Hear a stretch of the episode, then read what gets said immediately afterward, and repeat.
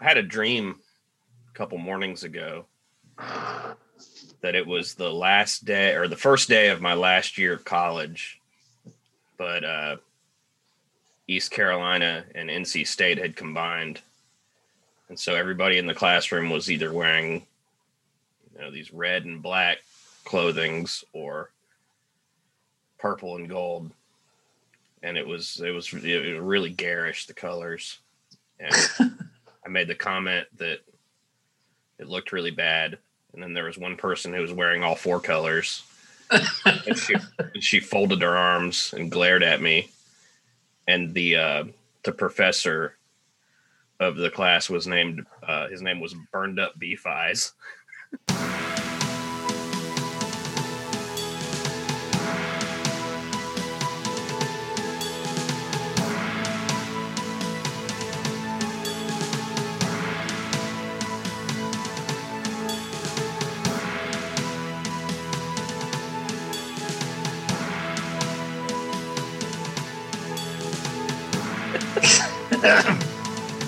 You have very eclectic dreams. Yeah, it was weird. I woke Mine are up like, mos- mostly like you being naked at class or something yeah. which is awful. I thought that's where that one was going. Like I have the dream a lot where it's the end of college and I haven't done anything all year. Yeah. and I I remember thinking that's where that this one was going, but then um, burned up beef eyes showed up and he was like a biker dude. I don't, I don't know what the class was that he was teaching. I, I think that's a common dream, right? I, I've heard that a lot. Yeah, Yeah. Uh, not feeling Yeah. prepared. Yeah.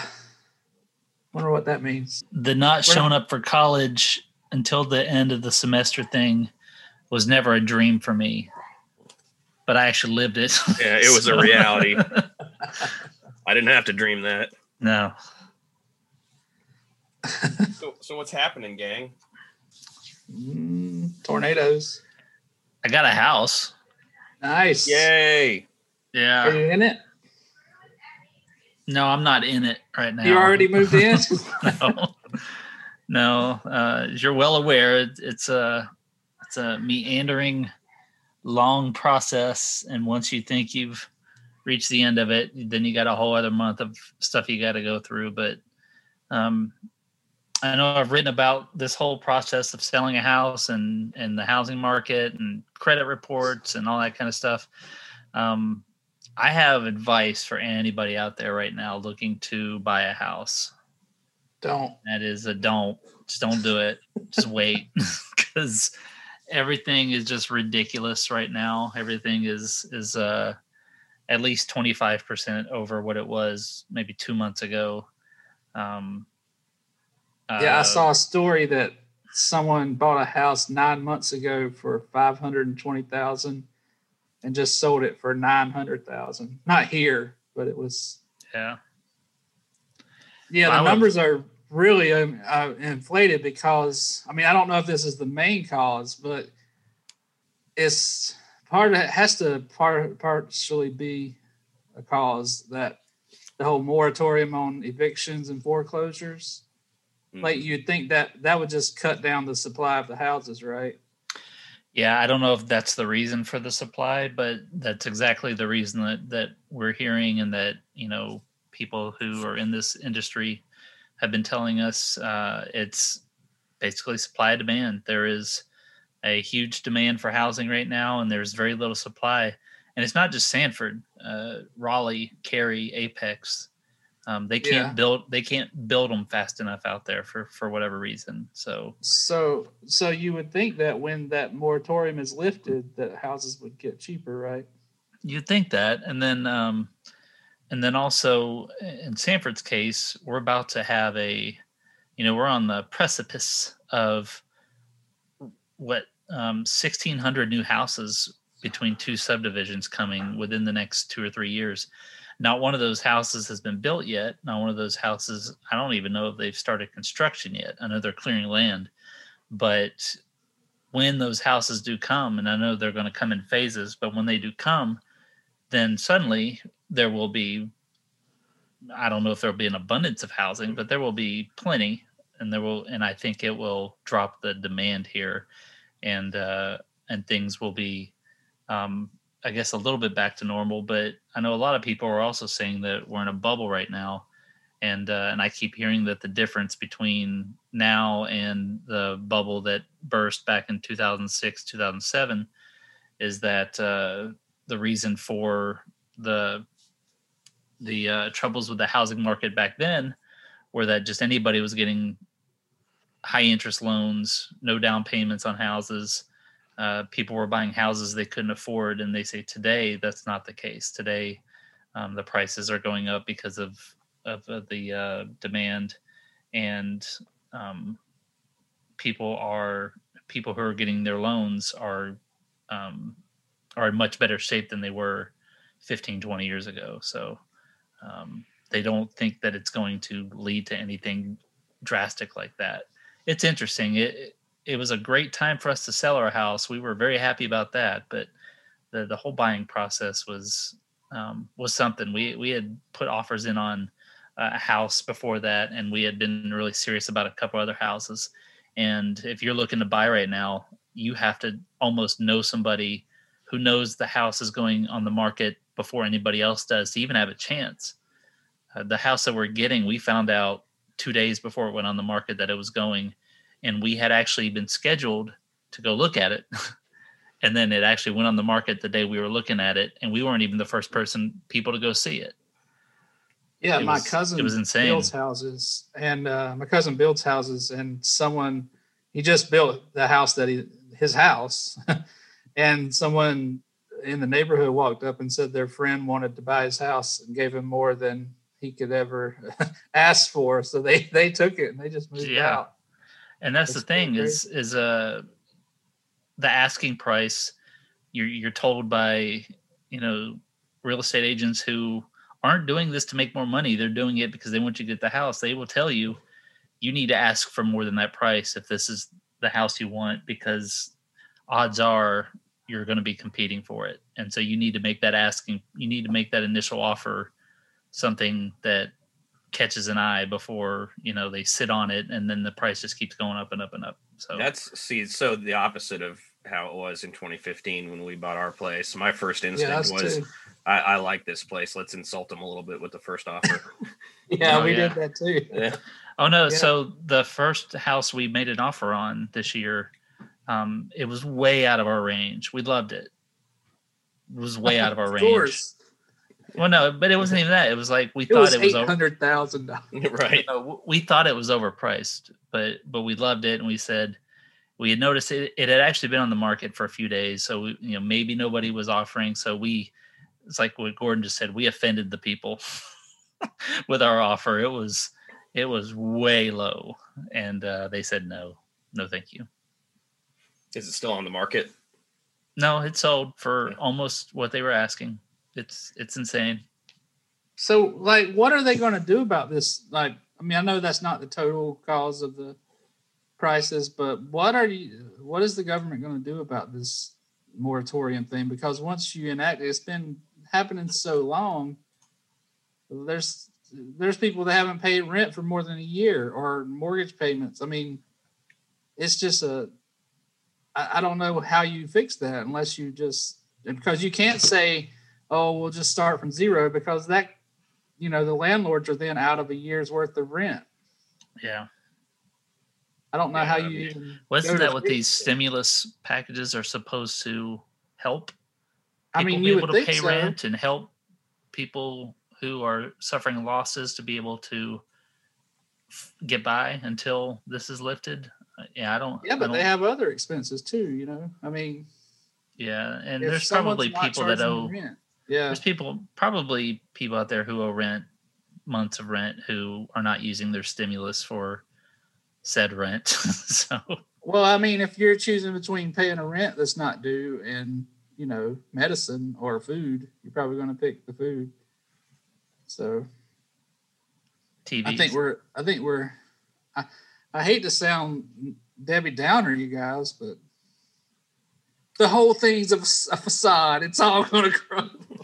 No. Well, if it does, fine. We got our house, and uh, we're you know, we still think we got Does it have a shelter, a bomb shelter in it? We No, come it doesn't. No, it's funny though. We're looking over our home insurance, and one of the things it does not cover is nuclear war. So Yeah, yeah, and and it does it. It doesn't cover aliens either, right? I don't. Is that li- is that actually? I've seen Wording? I've seen an insurance policy that didn't cover alien invasion.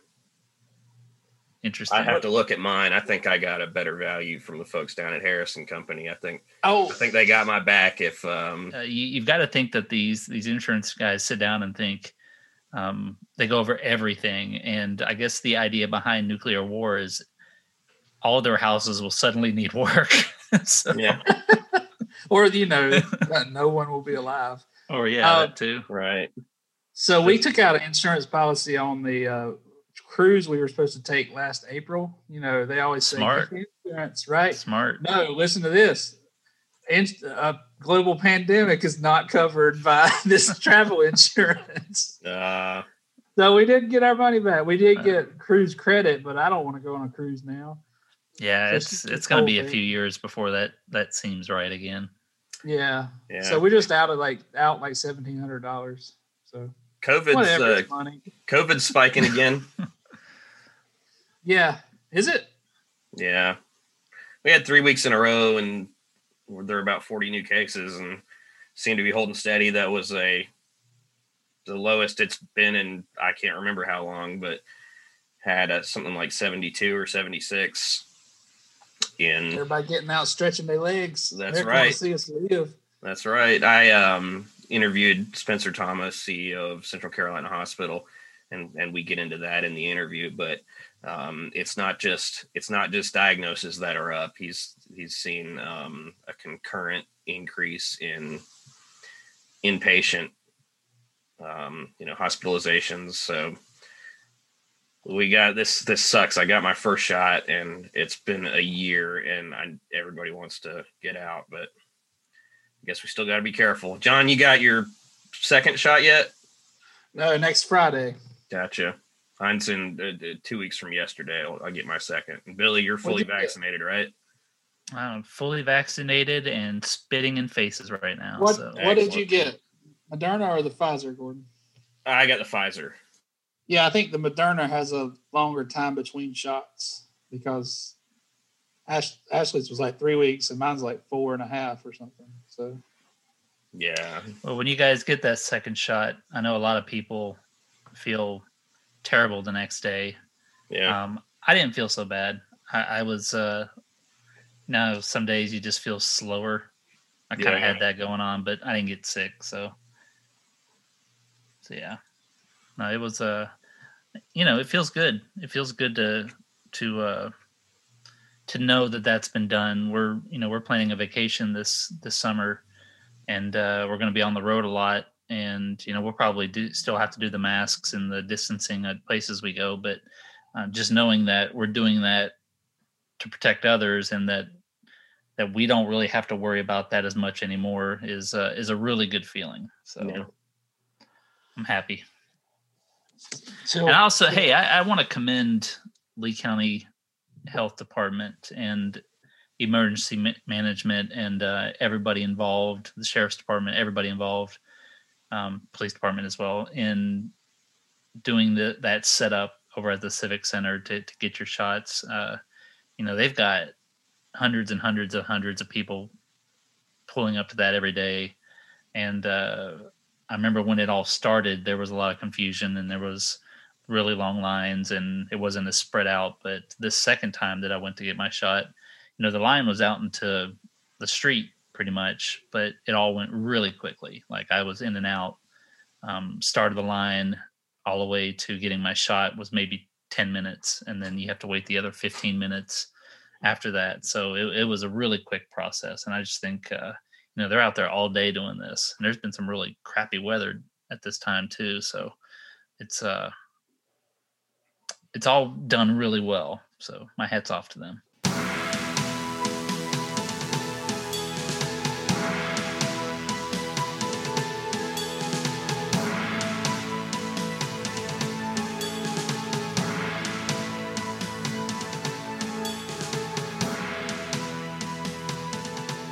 Our guest this week is uh, Spencer Thomas, who's the CEO of Central Carolina Hospital here in Sanford.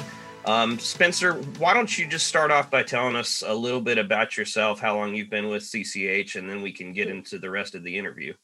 Sure. So I've I came here in October of 2017. So um, coming up on four years uh, as the CEO here, hmm. um, and it's been an exciting uh, three and a half, almost four years. Okay, and um, the reason that I had hoped to have you on this month is that our our March edition of the rant focused pretty heavily on one year right. of the pandemic and how things look 12 months later and you wrote a uh, you wrote a guest column for us that mm-hmm. just said you know here's the state of things at central carolina hospital mm-hmm. um, it's funny we had hoped to have you on a little earlier in the month but you know scheduling didn't quite work out but i feel like we've got an opportunity to maybe kind of update where you are a month after writing that column. You know, at right. that time you'd said that you had a goal of um, you'd vaccinated about a thousand people mm. uh, that um, at that time, and that you had a right. goal of 300 a week.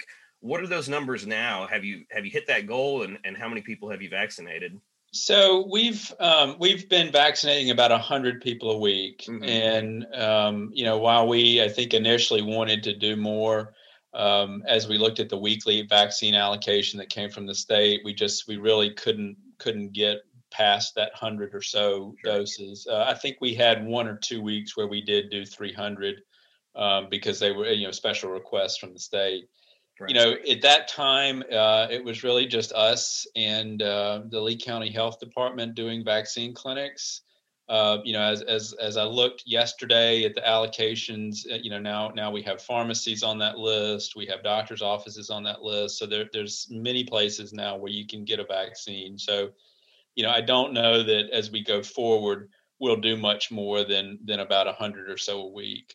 Um, to be honest with you, we're starting to see a little bit of a decline in demand uh, for the vaccine again as as people you know have other options to get it uh, and and as the availability opens up um, so.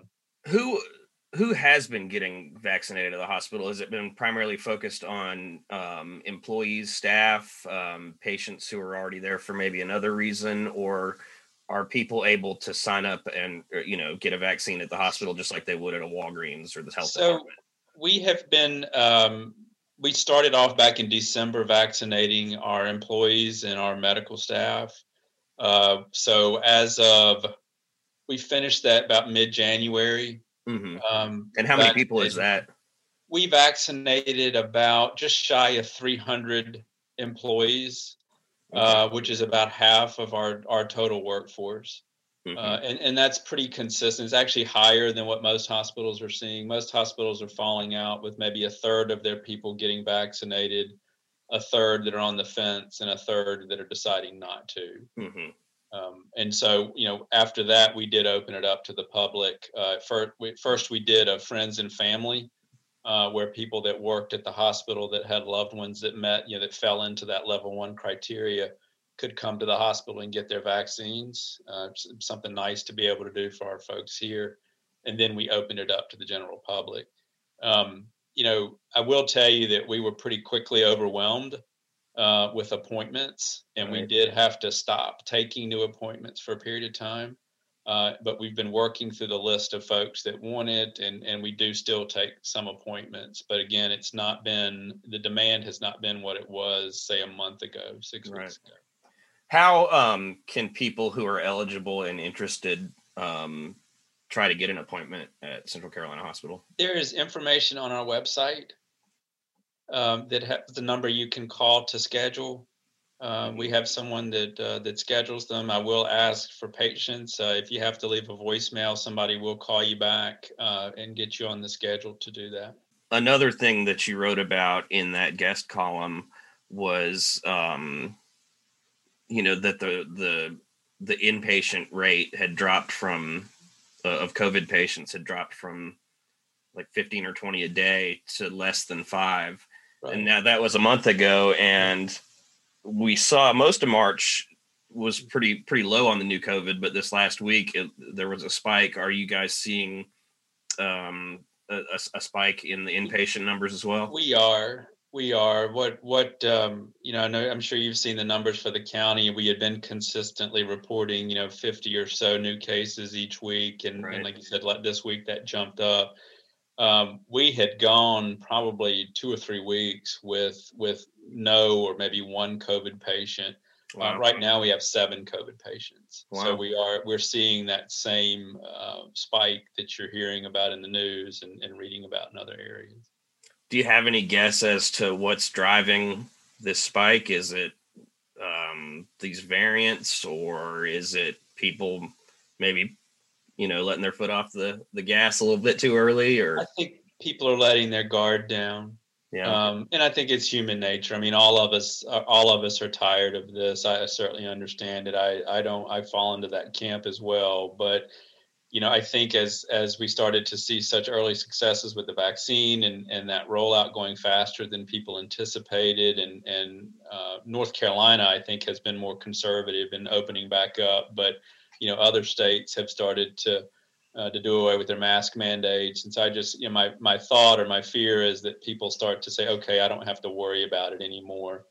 Um, Right. And so we're starting to see we're we're starting to see younger people as well, which is something that's happening nationally. Uh, whereas you know a month ago, most of our patients were over 65. We're starting to see people in their you know in their 30s, 40s, and 50s in this Yeah. this round that we have now. and I mean we saw it just this early um, yesterday, or I'm sorry, Monday. I mean we we had a, another death, and Yes. it's been I think it was a full month between then and the the the last one or the most recent ones, but but it's still a reminder that you know this thing's still out there and it's Yeah. still real. So it's still very much out there. what are the other ways that the hospital is working to be a resource to the community in in the middle of all this? I mean, whether that's to the general public or working with the county, um, what things are you guys doing? So, you know, we've talked a little bit about the vaccine clinic. Um, you know, we've also tried to be through um, through our website and social media, be a resource where people can go and get information about COVID. Mhm. Um, you know, we, we've tried to uh, balance the best we can. Um, you know, being able to allow appointments to continue or go on as they normally had been. Mhm. Uh, we have started to open up our schedule for outpatient procedures, outpatient appointments to make that a little bit easier. Uh, we have started to uh, allow visitors back into the hospital. Um, and then I think the most recent thing we've done as, as a resource is actually hold vaccine clinics. Uh, we held one for Moen uh, about two weeks ago, and we have next week. They're scheduled to go out and do their second round of vaccine. So, you know, we've tried to be a resource where we can. Uh, you know, we had made a commitment in the beginning to help out and work with the Lee County Health Department. Uh, and so, um, as they've had vaccine clinics, we've been able to send our staff out to help. Mhm. Uh, you know, it's really important to us not to recreate the wheel. If you've got a system that works well, let's support that uh, rather than trying to to compete for resources. Right, right. And I imagine that it's uh, not uncommon for the hospital and the health department to be in contact with each other, uh, even when there's not a pandemic. But Right. I, I assume that that type of contact is what daily, multiple times a day now. Um, it's interesting. In the beginning, yes. Um, I think I think uh, uh, Heath and I had each other, uh, you know, at the ready where we were texting with updates and comment things that were happening. Mhm. Um, you know, it is interesting how something like a pandemic becomes part of your day-to-day operation. Right. Um, whereas in the beginning, it was probably daily communication. We've had an admission, we've had this, we've had that, we've had this exposure, uh, to the point where it really got was operationalized, and you know, it just it, it just became the way we we did things. Um, and so, you know, uh, probably got to you know maybe once a week or so we would update each other, um, and you know, it's now it's just part of our, our routine. Right. Right. Um, not to put you on the spot here because it's impossible to predict the future, but what do you see the next few months looking like? Do you think that we're going to turn the bend and, and get back to something approaching normal, or do you Yeah. do you think that there's a possibility for more spikes like what we're seeing right now? I think that that we're going to see a, a, a spike, um, and I think we're seeing it now. Mm-hmm. Um, you know, I think what you see in the news nationally of, of a fourth wave, I think is likely to happen. I think it's going to be different this time. Um, I don't think that people will be hospitalized at the rate that they were before. Mm-hmm. Um, and you know, at this point, you know, the difference is we've got uh, you know we've got a very aggressive vaccine rollout um, not only nationally, but if you look at the numbers for Lee County, we're, we're actually ahead of the national averages and ahead of the state averages. So we're, we're mm-hmm. doing a better job than, than most others. So I do think we'll, we'll, we'll have to deal with this surge that we're seeing right now. Um, you know, typically that's about a two to four week period that we see it, and then we start to see numbers come back down. Mm-hmm. And I think as we go into, certainly as we go into May into the summer, we'll approach something you know that, that that's closer to what we uh, what's normal. Um, we're planning for that at the hospital. Um, you know as challenging as it's been over the last year to weather the pandemic we've really tried to keep one foot in what is this going to look like you know as we as we go into 2021 uh, and so we've continued to make plans for physician recruitment to bring on new um, new people all of those things so i do mm-hmm. think as we go into the summer you'll see you'll see a return to to, to normal or what the new normal is going to look like right and right. then i think the you know covid-19 will be similar to what we deal with the seasonal flu. I, I, think it'll be something that's out there, something we have to be concerned about, something we have to to be vigilant about, but certainly not something that um, uh, you know that causes the, the the issues we've had over the last year. Right, right.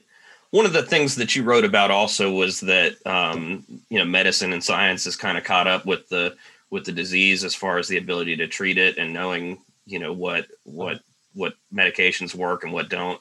Um, going back to the discussion about the number of inpatients, um, I mean, ha, do you see that at Central Carolina Hospital that the ability to treat this is is leading to better outcomes, even for those who are um, who are hospitalized?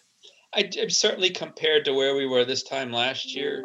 Mm-hmm. Um, you know, it's it's interesting. Actually, today is the is the one year anniversary of our first COVID uh, patient that was admitted to the hospital. Oh wow! Um, you know, and I look back and think that you know most of the patients that were coming in in those early days of the pandemic were very sick. Uh, they were ending up in the ICU. Um, many of them on ventilators. And you know, as I look at it today, yes, we we have patients that unfortunately are that sick, but many people are coming into the hospital, uh, going through a course of treatment, uh, and then being discharged home uh, with with very good outcomes. Um, you know, whereas in the past people might stay here for eight, ten, sometimes as long as a month. You know, we see these wow. approaching almost a normal hospital length of stay, where they might be here four, five, six days, uh, and then they're being discharged home that's that's uh, pretty heartening to hear. Yeah, it, it's interesting to watch. Is that I mean, we we have a daily, uh, we do daily rounds with our our case management and our hospitalist teams, and it's it's interesting to attend to those. It's it's a much different feeling than it was a year ago. Right. Um, you know, now it's not. It's to say, okay, you know, we have X number of COVID patients. Here's what we're doing with them, um, and like I said, the vast majority of them are walking out of the hospital. Well, you kind of just led into my what I was kind of hoping to wrap up with, which is um, a, well, now it's 13 months later, but you know, a year, a year and a month later, um, the difference in morale um, among the staff there. Can you yeah. just talk about that a little bit? Sure. I you know the the last year has been tough for everybody here. Um, you know, I think many of the things that that you you know that you're that you've seen on the news or that you've heard nationally were were were just as prevalent here. Um, you know, I'm proud of our staff for the way that they came together um, you know, there were some scary moments over the last year, uh, and when you know when it came right down to it, everybody pulled together and and and got through it. But I will say, our folks are tired. Yeah. Um, they've worked very hard over the last year. Uh, they've also, you know, they've many of them have been impacted personally by COVID, um, sure. and so you know, I think everybody is excited to to to see us turn that corner.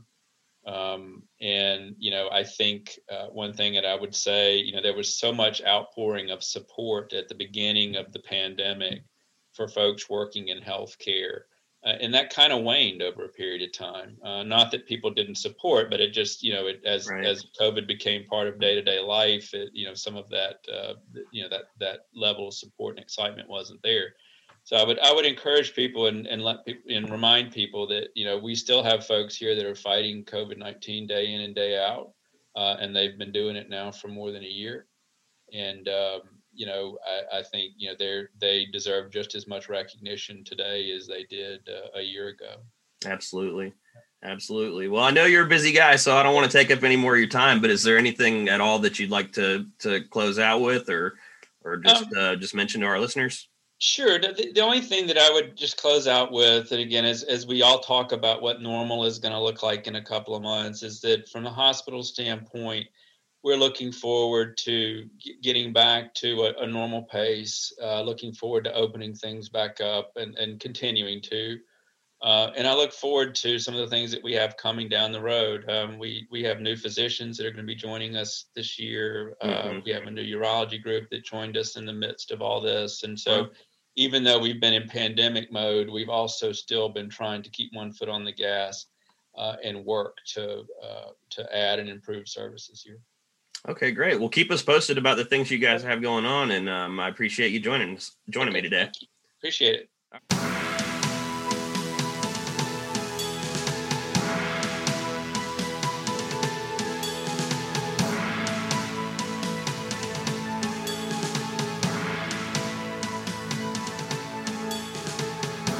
Billy, I wanted to uh, talk about something that I was surprised to see as we were putting together um, the most recent or the, the upcoming edition of the Rant Monthly, which will be on, uh, well, newsstands. It'll be available for pickup uh, Thursday, April 1st. But I wasn't surprised because it's not true, but you had a, um, a nice piece in there about the uh, recent increase in quality of the Sanford Herald, and that is something I've noticed. It's we're not um, supposed to we're not supposed to reveal who writes that stuff. Oh, um, no, it's okay. Editorial. I, I did. No, yeah, I did. I did write it. Uh, but like I well, said, no, I wasn't surprised because it wasn't true. I just didn't know you were planning on putting something like that in there. The three of us have actually we we've been talking about the Herald since we left, and um, it's no. I don't think it's it's a shock to anybody that we've seen, um, especially in recent years, the quality of uh, local news coverage not maintain the standards that had been set, you know, I guess when we were there and um, in the years after we left, there was still you know, there was still a pretty good product, but it, it, had gone down, and and there's plenty of reasons for that. There's um, reduced staff. There's um, reduced budgets. There's not paying editors enough to to do the job that's expected of them. Um, I think the the problem in recent years has been bringing in editors who um, don't have the community newspaper experience who come in maybe focusing more on things like crime and uh, I'm not going to say gotcha journalism, but you know, the more more interested in the investigations than they are in having a well-rounded community newspaper. And I just think that this guy that they brought in, Mark Rogers, um, when he was hired, uh, we all looked at his resume and and saw that he had extensive experience as a community newspaper editor. And uh, there was hope. You know we thought well you know he's got the experience. He's going to come in and at least try something new. I mean that's all you can ask of of any community newspaper editor right now is is uh, keep it fresh keep it interesting and and he's done that and so i just thought uh, as much as we've bagged on the herald in recent years um, we want to see them succeed and uh, I think they're doing better. And uh, you know, when people come up to us and say, "Oh, we love the Rant, we can't stand the Herald," my answer every time is, and I know Gordon and John, you're the same way, is, um, you know, keep reading the newspaper, keep supporting those people. They, they work hard. They, um, you know, it, it's a tough job, and and we want to see them succeed. And then now, when people say that to me, I I have and I've actually said it a few times. I say, actually, you know, give them a chance. Uh, they got this new guy in, and uh, I think they're getting better. So, you know, yeah, I always tell people to even and even when you know a couple years ago it was I, I think the paper was not in great shape, but um, I always told people you, you need to read both. You need to read both because we do different things, and you know they they have the ability to do things we don't, and I think that Yeah. we have the ability to do things they don't. But we're a it's different like- product. Yeah, We're, we're a different product. We're more tongue in cheek. We can focus on the things we want to focus on. We don't have to cover the meetings. We don't cover the daily sports. We don't do a lot of the things that they do um, because we choose not to and because we don't have, you know, the, the manpower and the time to do it. Uh, they do a lot of things that we don't do. And um, unfortunately, they weren't doing a lot of the things we don't do. Right. And I think they're, they're starting to get back to that now. So Y'all, I don't know. think, Maybe, maybe they'll read that and they'll say, hey, you know, y'all think uh, Coke ever says nice things about Pepsi? Come on, guys. No Coke, Pepsi, I'm just kidding. Pepsi, Pepsi, Pepsi, Pepsi, Pepsi, Pepsi, Pepsi. Oh, so but Coke and Pepsi are direct competitors, and and uh, I, I guess we compete with the Herald for advertising, but other than that, I, I don't think we really compete with them. Well, there's It been. is. I think Yeah, I there's don't either. competition for some stories, but Well, not it's all. true. It's And- true. We we want to beat them to some stories. That's true. Yeah. but I don't know. It's it's, and you can. I, I think there's value in having different coverage of the same thing. Um, Yeah. Coke would love to see Pepsi fail, and I don't think any of us want to see the Herald fail. Right. Pepsi would probably not like to see Coke fail though, because Pepsi's just nicer people. North Carolina people. Speaking of Coke, Coke made this product or makes this product called Aha.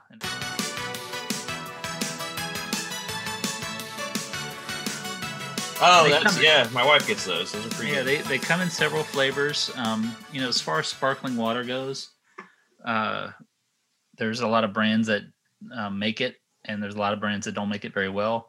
This is actually has a little bit of taste to it, and um, there's a flavor called uh, here. I've got that too. Burned up beef eyes. That's back to that again. Black cherry and coffee, and it's become it's great for me because it has caffeine in it, and it's become the one thing in my life that has led me to not drink Coke anymore. And it's funny because I think Coke has realized that now, and they have discontinued the flavor that I like the most. Oh no! Now they're And they've- making a, co- a Coke flavored with coffee. yeah, I've tried that, and it is, Is it disgusting? it's delicious. No, it's amazing. Really? Sounds terrible. I would try it, but it sounds weird. No, it's like it's like a really strong Coke. It's just awesome with a little coffee aftertaste to it. Um, it's not something you would drink like if you're dying of thirst and you know it's so hot out here. I need a Coke with coffee. You definitely wouldn't do that. But you know, in the morning, if you just need something, if you sounds just need- terrible. you just need something to to kind of give you a little kick. I've never I've never drank the uh the monster energy drinks or any of those um You know what I like that tastes like coffee? sugar. What's that? Coffee? Coffee. Yeah. Yeah. Hey, um, the so what are they now? The King Circle K. They have a good iced coffee. You should check it Mm. out. Circle Yeah, K. This have- is I. We need to do a, a a deeper dive on the food at Circle K because Yeah, especially and there's a I've I've figured it out. There's this, an extreme drop in quality from the new Circle K's. You know, like that one by you in Tramway and the one that's going to go up down 87. That Yeah. pizza there is the bomb. And then I got a piece of pizza at the one on South Horner by PD Quicks, and man, it, it's just, there are no words to it's it's breathtaking the the decrease in quality. So the new one is the new one's better. Yeah, but it's like I think at these new ones they have kitchens and it's made on site, and then they they ship the stuff out to the the the older ones that aren't equipped for that. But I think Circle K is trying to get into competition with like you know Sheetz. um yeah Sheetz and wawa and all that and they're not they're not as good but they're making No, strides and But they're getting there. I'm gonna I'm gonna tell you hardens really quick. I'm gonna The tell you really delicious. I'm gonna tell you a really quick Circle K story. You can decide to keep it. Um, there's no way this woman would ever listen to us, so I don't mind saying it. But I, I went into a, the Circle K on South Horner next to PD Quicks um, this week, to get gas, and I had to go in and uh, get something to drink. So anyway, I'm standing there at the register, and the woman in front of me at 7:30, 8 a.m. in the morning. This is what she buys. She bought a pizza, the aforementioned pizza from and, Circle and, K. and that the pizza's not good at that one. Yeah. It's again 7:30 in the morning. She bought a slice of pizza, two hash browns. A carton of Newports, um, two giant uh, 40 ounce alcoholic beverages, and uh, a roll of scratch off tickets. And so roll? um, it was like it was like a stack of them. And so and she turns around and she see and I guess she saw my eyes because I'm like, wow, this is quite a morning purchase. She turns around, she looks at me and she says, Don't judge. And I said, No, no, no. It's uh yeah, you, you be you or something like that. And she the woman asked her if she needed a bag for all this. And she said, she said, Yeah, I don't need the world knowing what, what I'm buying at seven in the morning, and uh, and here I am talking about it on the podcast. I I, I was impressed. I mean, that's a hell of a purchase that early in the morning. So Well, I, I I talked to Jordan. I talked to my wife yesterday, and she told me that she that she saw you and while she was buying all that stuff, seven thirty in the morning. She's pretty, I- she's going to be pretty upset that you. I mean, uh, based on what she was wearing, uh, I think she worked a graveyard shift somewhere, um, probably somewhere in the health sector. And so um, I'm just guessing it was a rough night. And uh, I just was like, I was like, man, that's uh, that's something. So kudos to her. Sure. Yeah. And I wasn't judging. I was, I was impressed. I wanted to talk a little bit, and hopefully we can have um, a podcast with some of these people sometime in April. But our our April edition has gone to print. We'll be picking it up tomorrow and distributing it. Um, but ten years since the uh, the tornado, Yeah. Yeah. it's hard to believe it's been ten years. Uh, it, it's hard to believe, but then also it, it also seems like it was forever ago. I mean, we were uh, um, all doing something different back then, and uh, I had just started a family. John, were was you married 30. yet? No, No, I was 30. we're living Yeah, I was single life. Oh my god. It yeah, was that was, a, something. li- that was a lifetime ago. I, I read a column in this edition about just you know my memories of it and uh, john you were with me when it when it happened and we were on the second floor of the sanford herald and we knew this big storm was coming but when we looked out the window we you know we saw some wind we saw some sideways rain but the only damage we saw was this little green trash can that kind of rolled down the street and then fell on its side with a little thud and we laughed we are like you know this is some tornado uh, Didn't, and uh, uh, was that Didn't, Jen- didn't your family come up to the off? Was that the day? I see. I can't remember if they came up or if I. I remember um, she was pregnant with Drew and Haley was a toddler. I don't know if they came up there or if I just kept calling them while they were at home to make sure everything Or was they fine. maybe they came up right after. I just remember Yeah, they came up all joking about, oh, what a tornado! Ha, ha, ha." right, and then suddenly, like uh, you know, almost like a off. movie, almost like a movie. The scanner starts crackling, and we just hear, you know, so much chatter going on, and we could hear the word "Lowe's" and "destroyed." And I, one of us, whether it was Billy Ball or, or Jonathan, was like, "Did they just say Lowe's was destroyed?" Yeah. I think yeah, Billy Ball was like, uh, something's going on, guys. No, none of the phones were working. We couldn't get through to anybody, so we made the the really quick decision to just all hop in a car with Wes, me, you, and Billy Ball, and I think maybe there was a fifth person.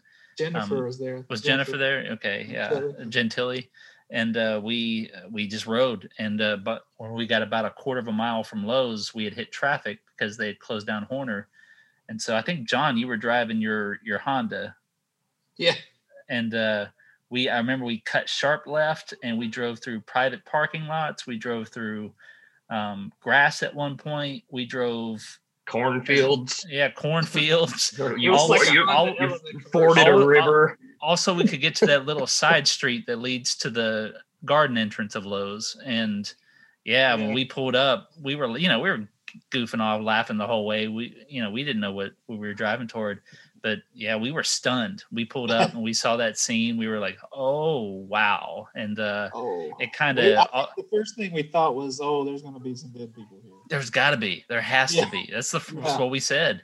And so it was, uh, all right, you go here, you go here, Wes, you take pictures. Um, and for the next three hours, we ran our tails off out there, just interviewing everybody. It was absolutely insane. And uh, I we- remember we somehow wound up across the road at the Umami. Remember that restaurant that was destroyed? Umami and Yeah. Tractor We Supply and Hardee's over there. Yeah. That place was were so awesome. because that place was awesome. Yeah. Man, that was just a shock. And you know, it's amazing how much that area grew up after that. You know, Yeah. like none of that uh, shopping center to the left of that area was there. No, and I couldn't get that for this story. This story is mostly about um, memories and how things have changed uh, in terms of emergency preparedness. But one of the things I did want to ask is how the tornado did affect that area economically. Um, did it allow for easier, like did did it force people to have to sell land? Did it allow for easy commercial development? I, because if that's the case, then you could you could almost say that the tornado led to the economic boom down there. But may, maybe those were- that was all already in the plans. I don't know. Yeah, I can't speak to that. I don't, I've always wondered that too, but I think there. I mean, I know there was some development already going on there. But yeah, Um, the tractor supply was there, but the you know the Hobby Lobby, Marshalls, and um, Yeah. Buffalo Wild Wings, all, all none of that was there. That was all forest, No. and ended up becoming just twisted trees and Yeah, and uh, you know unusable land. And I'm just wondering if if there was if that was always the intention for that land, or if the tornado made that easier. So it's it's cleared out the land for them. Yeah. And it, it destroyed that Lowe's and they ended up building a bigger Lowe's after that. So It was um, conspiracy by you know big Hobby Lobby to make it Yeah. happen. a Remember lot when- of praying went into that. Remember when Lowe's reopened and like Sanford Didn't just flocked Johnson to it? come? Yeah, Jimmy, was there a race car driver here? you know Jimmie Johnson. Jimmie Johnson drove was the there. Lowe's Card. yeah. I, I don't remember. I think he came to it. I interviewed Mike Hollowell for this edition, and Jonathan interviewed him 10 years ago. He was the store manager who, um, you know, with quick thinking, led everybody to the back. And uh, turns out it was the right choice because the tornado hit Lowe's dead on at the front door, but then veered right and destroyed the lumber center and the, or where I guess where the lumber center is today. I don't know what it was then, but if you, um, if you look at the overhead of that, you can see where it took a sharp right turn after hit Lowe's, and you can see that in the area he brought all the customers back to, it was basically untouched. So, um, call it luck, call it training, whatever. He led them to the spot that did not get hit by the tornado, and so he became a national hero, and Yeah, I got a remember call when I from called him. President Obama and, and all Yeah. that stuff. Yeah, I remember when I called him, he was like, "Oh, I just talked to President Obama like Yeah. that morning." Like, Yeah. Oh, okay, cool. Anyway it, it you know it's it's definitely it's on i say this in the story a week later there was a tornado that hit alabama mississippi that killed 300 people so you may look at our little storm and say well that didn't do much but it's still a, a significant news event to have happened to this area. It, it destroyed nearly 500 businesses and homes. Um, it uh, caused uh, $57 million in structural damage and more than $100 million in overall damage. Uh, you had FEMA on our in our county for the next two years. You had uh, um, every you know every commissioners meeting dealt with recovery after that for the next two years, uh, and then even look at it today. We canceled school last week because of a supercell that was expected to come through our area. It never really formed here, but we canceled school because of that. And then this last Saturday, we had multiple tornado warnings, and I think people are more um, knowledgeable and careful about that stuff because of what happened 10 years ago. So Yeah. there's still effects from that storm today. Are you guys scared of storms? Yeah. I, one of my dogs is. I'm Yeah. I'm scared of storms. Uh, I yeah. I'm. I don't know if I've ever told you guys this, but I grew up in Texas, and no, and uh, tornadoes are are very commonplace there, and I had probably an unnatural fear of them uh, growing up. So yeah, I hate them. Yeah, my grandma was like terrified of them, and so she like kept me a lot, and so I was terrified with her when I was little. It just kind of was in, you know, ingrained in me. It's just the idea that when it when it comes, there's nothing you can do. You can Yeah, you can go to a spot that you think is safe, and then it's you know, it's not really up to you what happens next. It's that fear is is what always got me when I was a kid. At least with a hurricane, you know it well in advance, and you can get the hell out of there. But with a tornado, sometimes you have no warnings, and if you do have anything, it's it's not very long of a warning. So.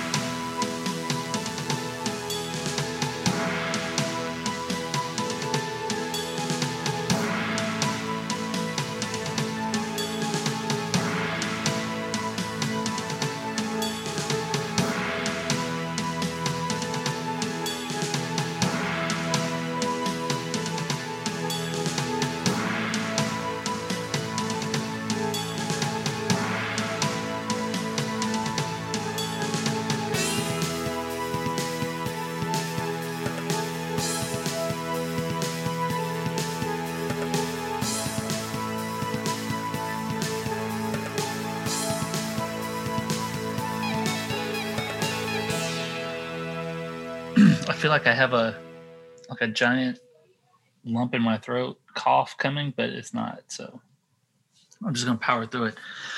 there it is. Um,